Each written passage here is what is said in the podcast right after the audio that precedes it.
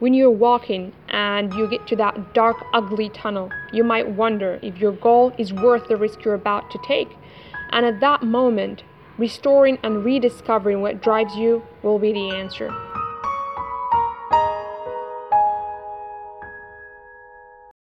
Hello and good morning, beautiful souls. Welcome back to We've Got to Try podcast. Yes, we've got to try to be more, to do more. We've got to try to be happy. We owe it to ourselves. You owe it to yourself to become that person you've dreamed of. You owe it to yourself to be in that place you've dreamed of. So you've got to try. Don't forget to subscribe to my podcast, and if you like it, please leave a review and let me know what you think. I hope you're having a beautiful day, and if not, then smile and make it one. One smile won't kill you, it will just make you feel better. Believe me. When we decide to pursue something, motivation is the foundation to our success. It is what pushes us to take actions. It is what keeps us in the game when we get knocked down. So, being motivated is vital when it comes to accomplishing anything. Now, when people complain about losing motivation, it happens like this. At first, you might be super motivated about your goal, you even take some steps forward, and then for some reason, you feel lazy and not in the mood to work on your goal anymore. Well, if this happens to you once in a while, I think it's okay. But if you start going dark and you you lose your way back, something is definitely wrong. First of all, having a clear vision of what you want is very important. You need to know exactly where you're heading, or you will be just wasting your time, and at some point in the middle, you will you will end up drifting aimlessly. So be more precise about your goal. If you have been experiencing this, this lack of motivation, then you know by now that your mood is everything when it comes to success. They say that our mood is affected by our physiology and our energy levels. And I will add the environment to the list. Because if you are in a bad environment, surrounded by toxic people most of your time, that will be enough to bring you down. And bad here can be different for everyone. I think each one of us should have their favorite spot that inspires them. Let's start with our energy levels. Our energy levels are influenced by the way we eat and whether we exercise or not. Don't expect yourself to do much when you're eating terribly and sit in a chair all day. You gotta start taking care of yourself more if you want your mind to function properly. So start developing some good eating habits. There are tons of information out there about diets and healthy recipes and move your body more we need to use what we already have to feel well and then we can pursue something that will make us feel even better i don't know why we tend to forget this i mean if you feel like crap and your energy is very low you know the solution to your problem but you keep doing what you do and expect to get better results there are enough setbacks and problems in, in the outside world that we can't control. So we need to use all the resources we have to make the situation better and boost our chances of succeeding. So let's take care of ourselves. The second factor is physiology. Physiology refers to the state of your body. And as Tony Robbins says, your feelings are dictated by your movement.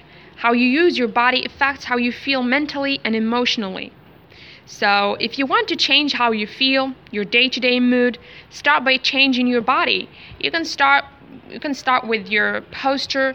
Uh, make sure to stand straight and to smile more. You can do more research about this. It's really important. That's one part of it. But now you're like, but tell me what keeps people motivated really? I mean, people, especially people who succeed. What keeps them moving forward? Like, when they get challenged. I I watched this interview where they asked Tony Robbins this exact same question. What is keeping him motivated? He used the word that captured my attention. He said hunger. Hunger. The desire of wanting more, to be more, to expand and reach a high new level, to be the best you could ever be. He's damn right. I mean, these kind of people, if you tell them to settle for whatever life gives them, it's like you're killing them. They're always hungry. And of course, it, it's not just about the money, but to create something bigger, to have a bigger mission for themselves, to live a better quality of life and touch the world. And They certainly did. We can look around and see a few examples. He said that we're born with that hunger, all of us. So, how do you maintain that hunger and never lose it? Being around people who are great, who are successful, is one way to do it. I have experienced this myself, and I know you do too sometimes when when you spend when you spend time around these people, they push you to raise your standards.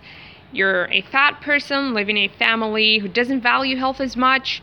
Even your friends lie to you. They tell you that there's nothing wrong with being a little overweight. Most people are. So enjoy your life and love who you are. Don't worry about it too much. You want to believe the lie, but one day you get to meet someone who is super healthy and fit you become friends with them, you get to know them better, and they're more energetic than you are. They look better and happier. And after a while, you're not happy about yourself anymore. You want to change, you want to lose weight, and maybe start eating a little healthier. Does this sound familiar to you? Did this happen to you in an area of your life? Well, that's just the effect of, of the people you surround yourself with if all you can see around you are lazy losers who, who are not willing to be better, then you will become one too if you don't leave as soon as possible. But if you look around you and see determined, passionate, and hardworking, successful people who are on fire and they will do whatever it takes to get to that next level and make the dream come true, then you will become enthusiastic too. You will want more. I find comparing yourself to who you were yesterday is another great way to keep yourself motivated.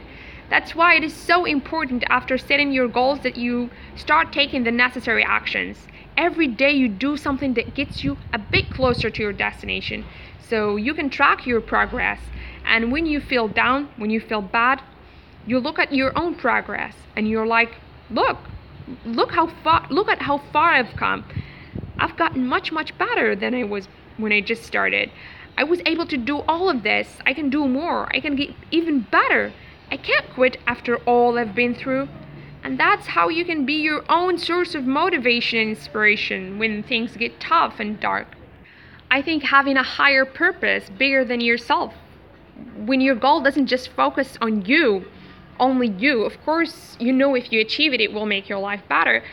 But it is also about the service of others somehow a great example would be being a better parents.